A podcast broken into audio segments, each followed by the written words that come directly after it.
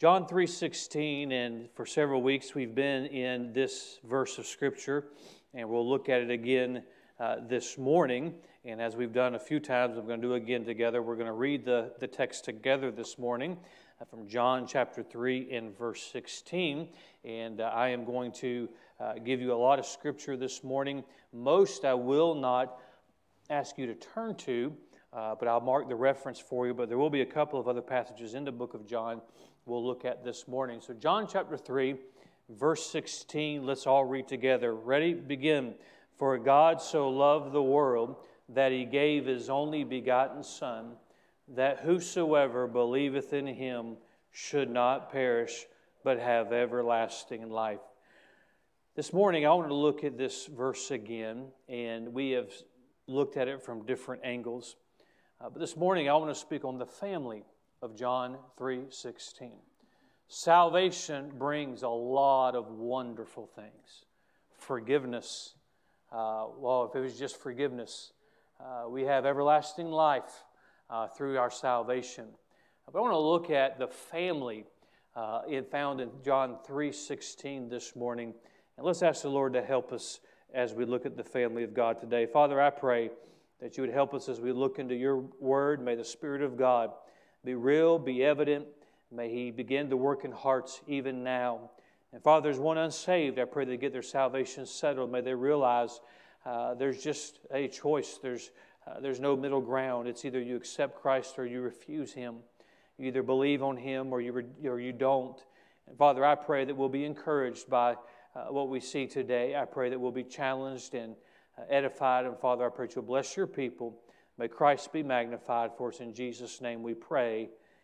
Amen. Certainly, there is much more that John 3.16, as we've already seen, uh, than the average person understands. Certainly, it's the most famous verse in the Bible, and we remind ourselves of this week in and week out. John 3.16 shows up in places that you don't expect John 3.16 to uh, show up, but uh, we've looked at the significance of John 3:16 and why is this verse significant? Not because it's so well known, it's significant because of the love of God. We have salvation because of the love of God. We have forgiveness because of the love of God. But we also find the penalty in John 3:16 and that word perish uh, means to be lost eternally, lost forever. And we can escape that penalty because of John 3:16. We've also seen the life that is described in John 3:16, that everlasting life. And oh, that, that, that to never die that second death, to have eternal life is something that certainly we should rejoice in. And then last week we spoke of the whosoever of John 3:16. Uh, whosoever, uh, who does this verse apply to? It applies to everybody. It applies to anyone. And this morning I want us to look at the family of John 3:16 and I believe you'll understand what I'm speaking of as we get into the message. John 3:16 speaks of all these things that I've already mentioned this morning, but it also speaks of relationships. Salvation is evident and it is available and it is a receipt of as evidence in a receiving of God's love. Salvation is an escape from a penalty. Uh, a penalty from what? From sin. We are all sinners in salvation, and we escape that penalty by, by not perishing. Salvation is to receive everlasting life. Jesus came for all, Jesus died for all. Everlasting life is available for all. Uh, God's word tells us that whosoever might be saved. But because of God's love and because Christ came and because Christ died for our sins, there is also a relationship to be gained. Uh, we are a people who need and enjoy relationships. But through John 3:16, there is a family we are born into unlike any other family. And this morning I want to explore this family found in John 3:16. If you look at John 3:16 again this morning, there uh, are several words that uh, jump out to me and seemingly every word in this passage of scripture seems to have a meaning and give extra meaning, but you notice something very significant and obvious right away. You have God the Father, and he refers to his Son. There's an obvious family relationship there that we're going to look at in closer detail this morning. But we're going to look at because of that relationship, there's a relationship that we gain and how we gain that relationship and what that relationship means. Uh, first of all, this, this morning, number one, I want us to look at God the Father. All things start with God, everything starts with Him. In Genesis chapter 1, verse 1, we are reminded that in the beginning, God created heaven and the earth. That was not God's beginning, that was the earth's beginning. God is an eternal God, He is an eternal Father. All things begin with God. Where does love begin? It begins with God. Where does life begin? It begins with God. Hebrews chapter 3 and verse 4 says, For every house is builded by some man. That's a pretty simple statement. Everything, this building was built by some man. The house you live in is built by some man. But let's finish that verse. It says, For every house is builded by some man, but he that built all things is God. Before there ever was anything, there was God. We're talking about God the Father. He is self existing. He needed no creator because he is the creator. He is Alpha and Omega. He is the beginning and the end. He is omniscient. He is omnipotent. He is omnipresence. He is Elohim, Jehovah. He's the Almighty. He is the author of the laws of the universe, yet he is not bound within those laws. He named every star after speaking them into existence. He sits on his throne and is worshiped by adoring angels. He is the Holy One. He is so big that the universe cannot contain him, yet he hears the prayers of his children. I want us to be reminded very quickly and simply this morning that all things begin with God. This is not a universe of chance. This is something that God created. God created all things. He is the Almighty. He is the authority. And so that is part of this relationship I want us to see. If there is God the Son and there is in Jesus Christ, we must first recognize that there is God the Father. God the Eternal One. And if we say, as we do, I have a heavenly Father, and as a child of God today, I can say, He is my heavenly Father, who are we talking about? We're talking about the Almighty. We're talking about Jehovah God. We're talking about the one who created all things. So we see first in this relationship of the family found in John 3:16, you have God the Father. Now I want to turn very quickly, number two, to God the Son. And we see that, second of all, the Son's relationship to the Father. Every word in Scripture is there on purpose. It's there because God put it there. And it was so important that God put it there and He preserved it for all of eternity. And if you notice in your Bible this morning, for God so loved the world that He gave His only begotten Son. Now, those words are very key and those words are very critical because it designates and it establishes the relationship of the Son to the Father. Only begotten Son. That word begotten is used to describe the unique relationship between Father and Son. It describes, it's not just a relationship, it is a unique relationship. God the Father, His only begotten Son. It is unique only to Jesus Christ it is designate the only begotten Son. There are some false religions, cults that would say God had many sons and they're all equal. They're wrong. It is a lie. There is only one, the only begotten Son. Now, follow very carefully with me because God establishes that Jesus as the only begotten Son of God. If you turn over a page or two to John chapter number 1, we see in, in chapter number 1, verse 14, and the Word was made flesh and dwelt among us.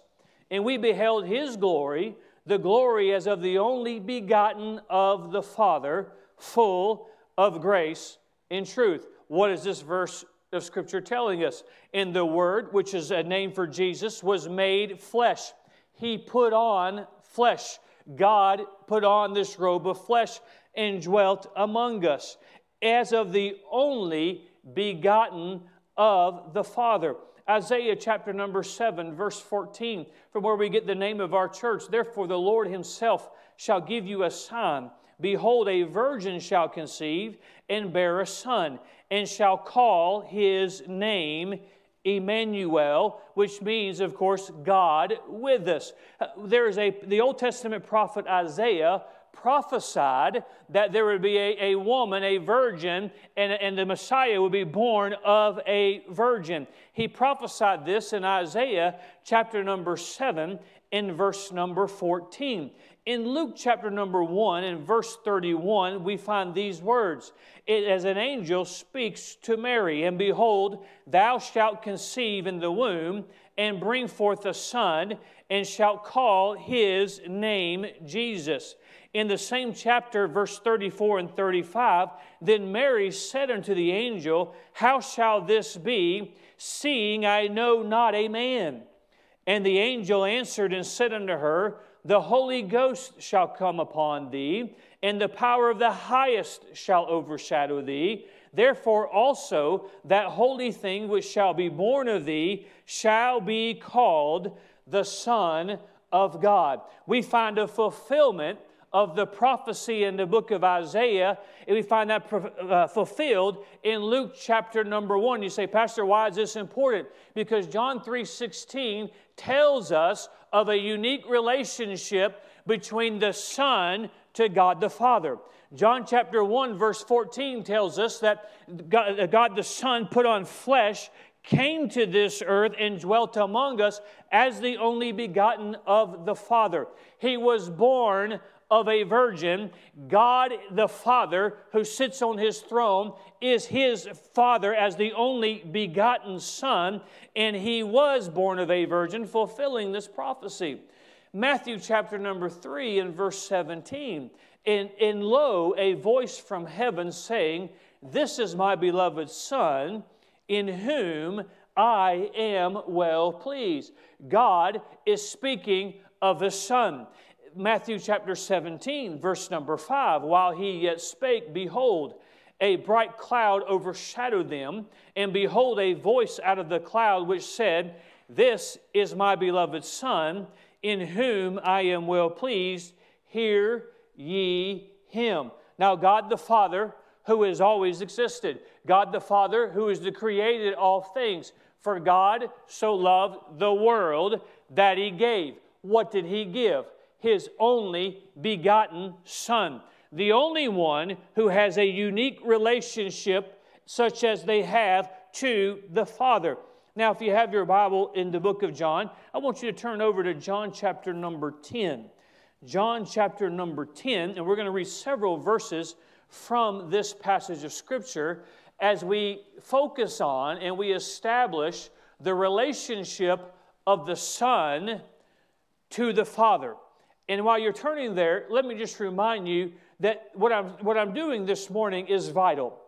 Because there are a lot of, of false religions and false teachings and false prophets today that claim that you can get to the Father a different way than the Son.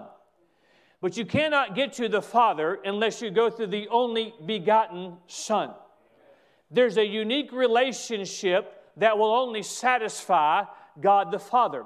And I can't get into it today, but next Sunday we're going to speak on, Lord willing, the redemption found in John 3:16, and we're going to talk in detail about how we are redeemed by the blood of Christ. But God the Father has a unique relationship with God the Son. We see in John chapter number 10, Jesus speaking, he says, as the Father, in verse 15, as the Father knoweth me, even so know I the Father and I lay down my life for the sheep. And other sheep I have, which are not of this fold, them also I must bring, and they shall hear my voice, and there shall be one fold and one shepherd. Verse 17, therefore doth my Father love me because I lay down my life that I might take it again. Because in John 3 16, for God so loved the world that he gave.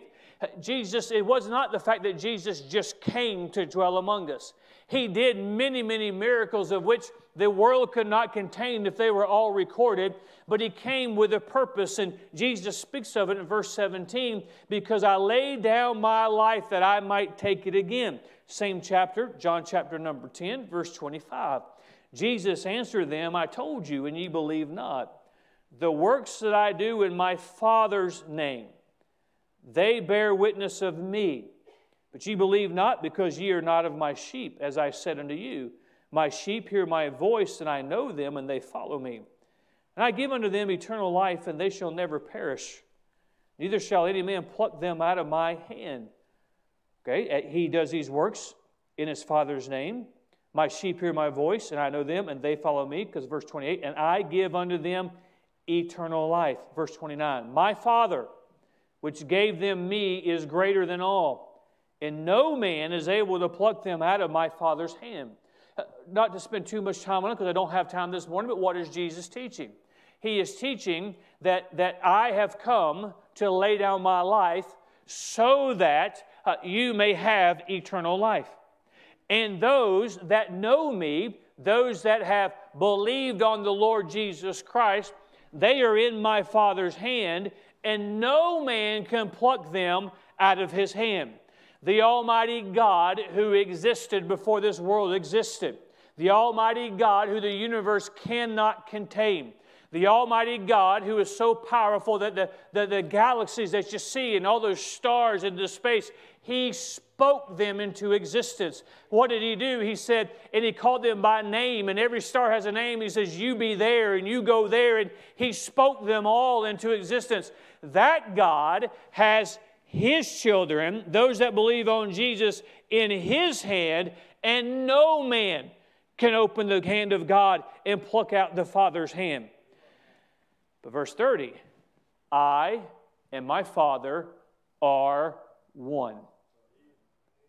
The only begotten Son has a unique relationship to the Father. I and my Father are one. John 14. I want you to look there. Familiar passage of Scripture. John chapter number 14 beginning with verse number 1. The Bible says, Let not your heart be troubled. You believe in God, believe also in me. Uh, they had a hard time understanding and accepting that unique relationship. You believe in God, believe also in me. Verse 2 In my Father's house are many mansions. If it were not so, I would have told you. I go to prepare a place for you, and if I go and prepare a place for you, I will come again and receive you unto myself, that where I am, there ye may be also. And whither I go, ye know, and the way ye know. Thomas saith unto him, Lord, we know not whither thou goest, and how can we know the way? Jesus tells them of his father's house. Say, let me tell you what's in my dad's house. He says there's many mansions. As a matter of fact, I'm going to be leaving soon. I'm going to go and I'm going to construct your mansion. I'm going to construct the mansions of all those who call on me. And when I'm done with their mansion, I'm calling home so, what, so they can be there with me. And Thomas, well, how are we going to know the way? It just makes sense to me that if there's a son with a unique relationship that only he has, he came from the Father's house, he testifies of the Father's house probably would have something to say about how to get to the Father's house. In verse number six, Jesus saith unto him, I am the way, the truth, and the life. No man cometh unto the Father but by me. Now, there's a, there's a lot to that we could take time on this morning, but I just want to bear a couple of things out, remind us of a couple of things. He didn't say you couldn't get there. He said, You can get there. Matter of fact, I'm going to go and prepare a place for you. But you got to go through me because the Son has a unique relationship, the only begotten Son, to the Father. because of the unique relationship between God the Father and God the Son, the Son is the only way to the Father. That's why we're also told that there's one mediator between God and man, the man Christ Jesus. Man cannot mediate the sins for another man. Only God's Son Jesus Christ, the only begotten. I don't care how holy a man says he is, I don't care what a church says they have the power to do. There's only one begotten Son, and that is the Lord Jesus Christ. He is the only access to the Father. Why? Because of His unique relationship. Friends, if another man tells you that they can get you, they can pray and absolve you of your sins, ask them to show you how they have a unique relationship the same as Jesus Christ has. Because only Jesus has that relationship. And by the way, Mary don't have the same relationship with God that Jesus has. The Bible says only begotten son. The only way to the Father, and not just Mary, any religious leader of years gone by, any teacher from years go by, there is only one begotten Son. Now, we need to establish this morning that there's God the Father. Everything begins with Him. We see, number two, that we, there's a relationship uh, between the Son and the Father, and we need to be reminded of that relationship. Now, number three, and this is important to know, and I enjoy when I think about my Heavenly Father. When you think of God and the bigness of God, you think of Jesus Christ, His Son. but thirdly, this morning, after we have already seen God the Father, we have read many verses from establishing God the Father and the relationship to God the Son. I want us thirdly this morning to focus on the Son's relationship to us. I am grateful that God informs us and preserves for us and lets us know of His relationship with Jesus and Jesus' relationship to us or to Himself. But it's because of that relationship we can now look at Jesus' relationship to us. Jesus is the Son to God the Father. But who is Jesus Stay with me, the only begotten Son to you and me. Well, quite simply, He's the Savior of the world. In John 3 16, for God so loved the world that He gave His only begotten Son, that whosoever believeth in Him, believeth in who? His only begotten Son, our Savior. I remind you this morning that sin separates us from God. Romans 3:23 reminds us for all have sinned and come short of the glory of God. Now, he is our savior. His relationship to us, that's why we are told, that's why God the Father says, I love the world. I'm sending my son, my only begotten son. Because only he, because of his relationship to me, he's the way for man to get to me. So then we must focus on Christ's relationship with us because we cannot have a relationship with God unless we have a relationship with His Son. Because God gave His Son. God did not say in John 3 16 that if you just believe in me, you can have access to me. No, He didn't say that. He didn't say that if you just believe that Jesus was born in a manger, uh, you, you can have access to me. No, he said there's a reason why I gave my son, my only begotten son, because he is the only one who can ha- is going to have a relationship with you, which in turn will give you a relationship with me. Hebrews chapter 9 and verse 26 For then must he often have suffered sin the forbearance of, for, for the sin, the foundation of the world, but now once in the end of the world hath he appeared to put away sin by the sacrifice of himself. Christ had to sacrifice himself for sin.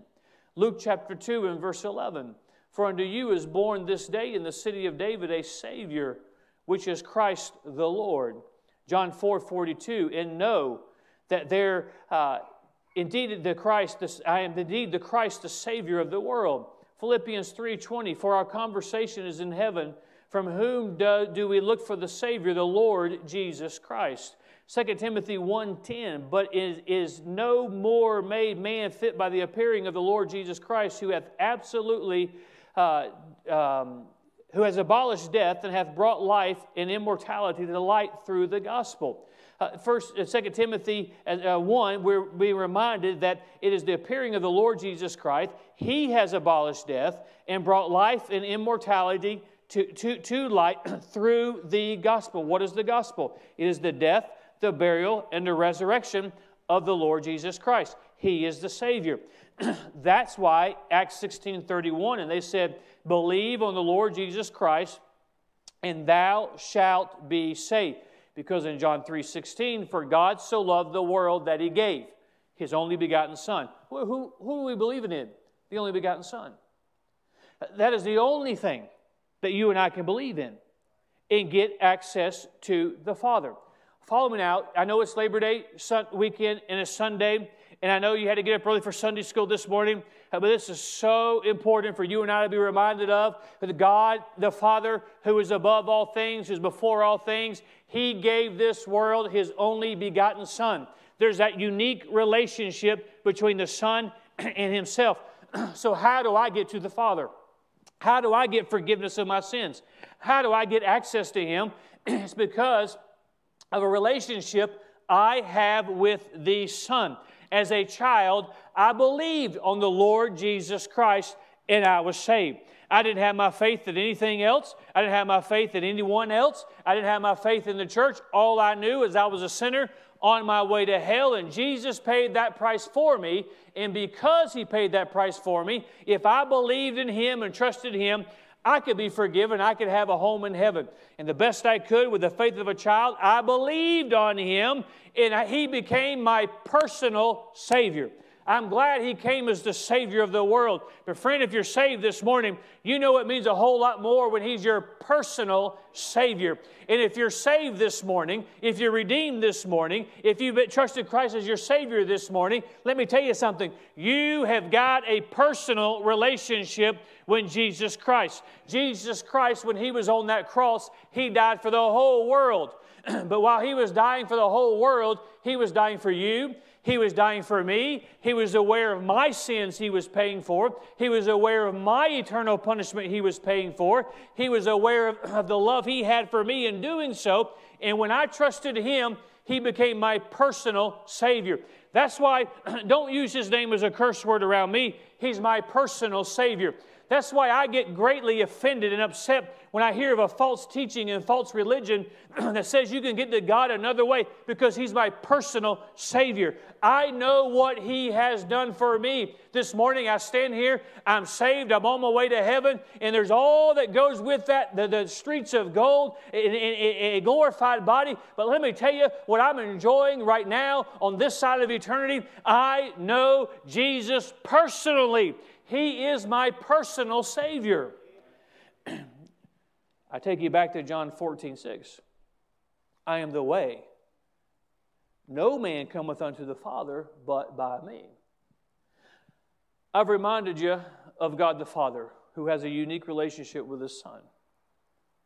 If He was not the only begotten Son, we would have no way to the Father. This is why Satan attacks the deity of Christ through the virgin birth. This is why, uh, through false religion, uh, the false religions teaches, it, and Satan is the author of all false religion, that there's another way besides Jesus. Nope, there's just one, and it's because of the unique relationship that the Son had with the Father. But we must also be reminded of our relationship with the Son. He's our Savior. He took upon himself the sins of the world. As, a, as, a, as somebody who's saved this morning, I have a relationship with him. Now, number four, and I think this will tie it all together. It will not be much longer this morning, but I want to mention our relationship now to the Father. We have God the Father who created all things. He created this world we live in, He created the first man. He saw that first man was alone and gave that first man a wife. We know the fall of man in the Garden of Eden, and from there sin was passed to man to man. And God loved the world so much that He gave His only begotten Son, my only Son, the one who has a unique relationship with me. He gave Him with the purpose so that we might have a relationship with the Son. Jesus came, He didn't just come to fulfill His duty. He came because He desired to have that relationship with you and I. He came with a desire to be the sin sacrifice to every man. And when you trust Christ and you trusted Christ as your Savior, He became a personal Savior. Now, because of our relationship with Jesus, having trusted Him as our Savior, and because of His relationship that is unique to just Him to God the Father, guess what we now have? We now have a relationship with the God who created all things. We now have a relationship who we are not even worthy to enter into his presence because of his holiness. He would not even allow us to approach him because of his sin. But he knew because of sin and because of his own holiness and righteousness, there is only but one way for sinful man to get back to him. And I love a man, but because of their sin, I'm going to have to cast them into outer darkness. Because of their sin, I'm going to have to cast them into that eternal perishing in that lake of fire. But I love them. I don't want to have to do that, but because of their sin and my justice and my holiness, I must do that. But because I love them, I'm going to send my only begotten Son who has a relationship with me that nobody else has. With the intention that He will be the sin sacrifice and He will be their Savior. They might look to Him and believe on Him, and through their relationship with my Son, now they have a relationship with me. In John chapter number 1, which we've already looked at, but in verse 12, the Bible says, But as many as received Him, to them gave He power to become the sons of God. Today, I can say, and if you've trusted Christ as your personal Savior, you can say it as well. God is my heavenly Father. I am a son of God. I am a child of God. How can I say that? Because as many as received him, to them gave he power to become the sons of God, even to them that believe on his name Verse 13, which were born not of blood, nor of the will of the flesh, nor the will of man, but of God. I was born into the family of God. The moment I put my faith and trust in Him. John chapter number 3, John 3 begins with the story of Nicodemus. There was a man of the Pharisees named Nicodemus, a ruler of the Jews.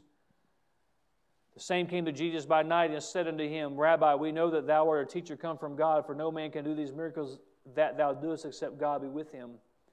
Jesus answered and said unto him, Verily, verily, I say unto thee, except a man be born again, he cannot see the kingdom of God. Unless a man becomes a son of God, he cannot see the kingdom of God. How can sinful man become a son of God? Well, chapter 1, verse 14 tells us that it's the power. What is the power? It's the power of salvation to become the sons of God. 1 John 3, verse 1 and 2 says, Behold, what manner of love the Father hath bestowed upon us, that we should be called the sons of God.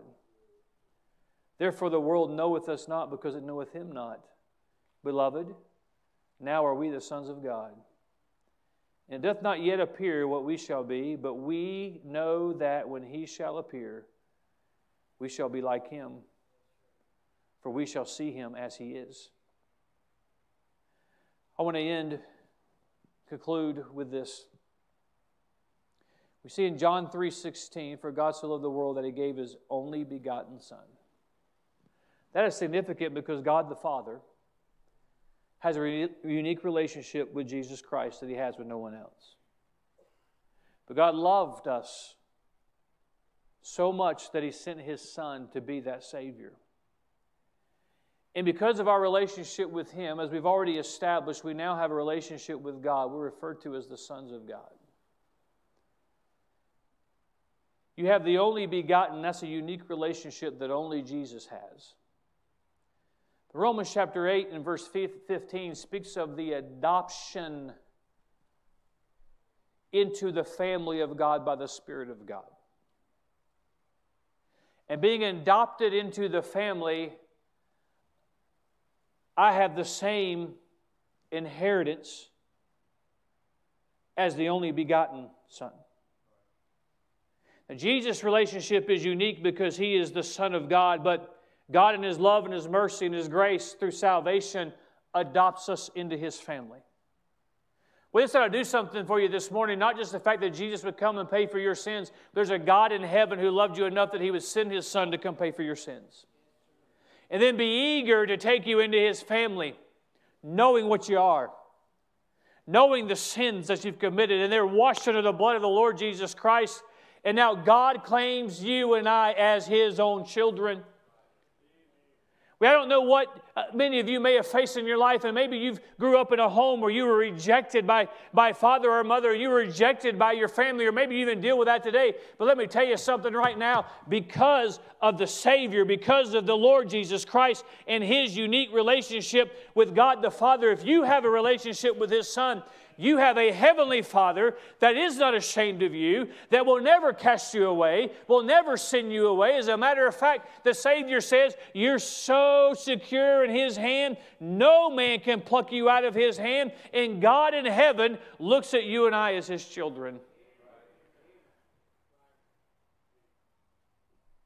That's why we were reminded that we're brothers and sisters in Christ. Often somebody who comes to, they, they haven't been saved long, they come to church for the first time and they, why do you break call me brother so and so and sister so and so? None of y'all look alike. We have the same Father, the Heavenly Father. That is why our church family many times feels more like family than our blood family. That's why a lost world can't understand. Why would you choose church over? Why would you choose God over? They don't understand because there's a love for my Father, my heavenly Father. I don't understand why you, you, you act like those, those people you go to church with and those other Christians are more family than your own blood. It's because we are because we have the same Father. The only begotten, through his unique relationship, we become the sons of God.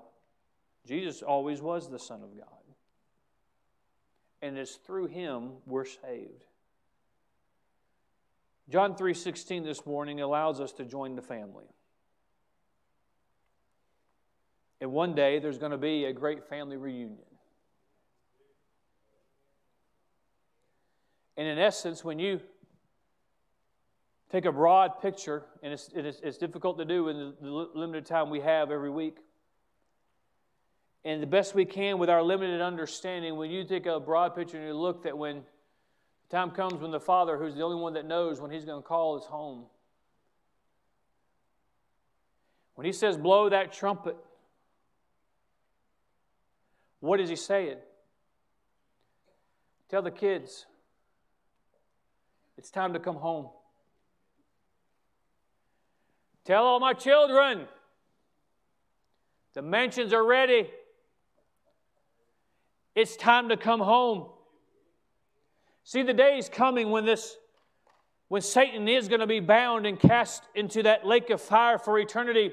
But there's going to be a great family reunion in the crowds. Yes, those of our loved ones who's gone on before us and, and they are more alive today than they've ever been. We're going to be reunited with them.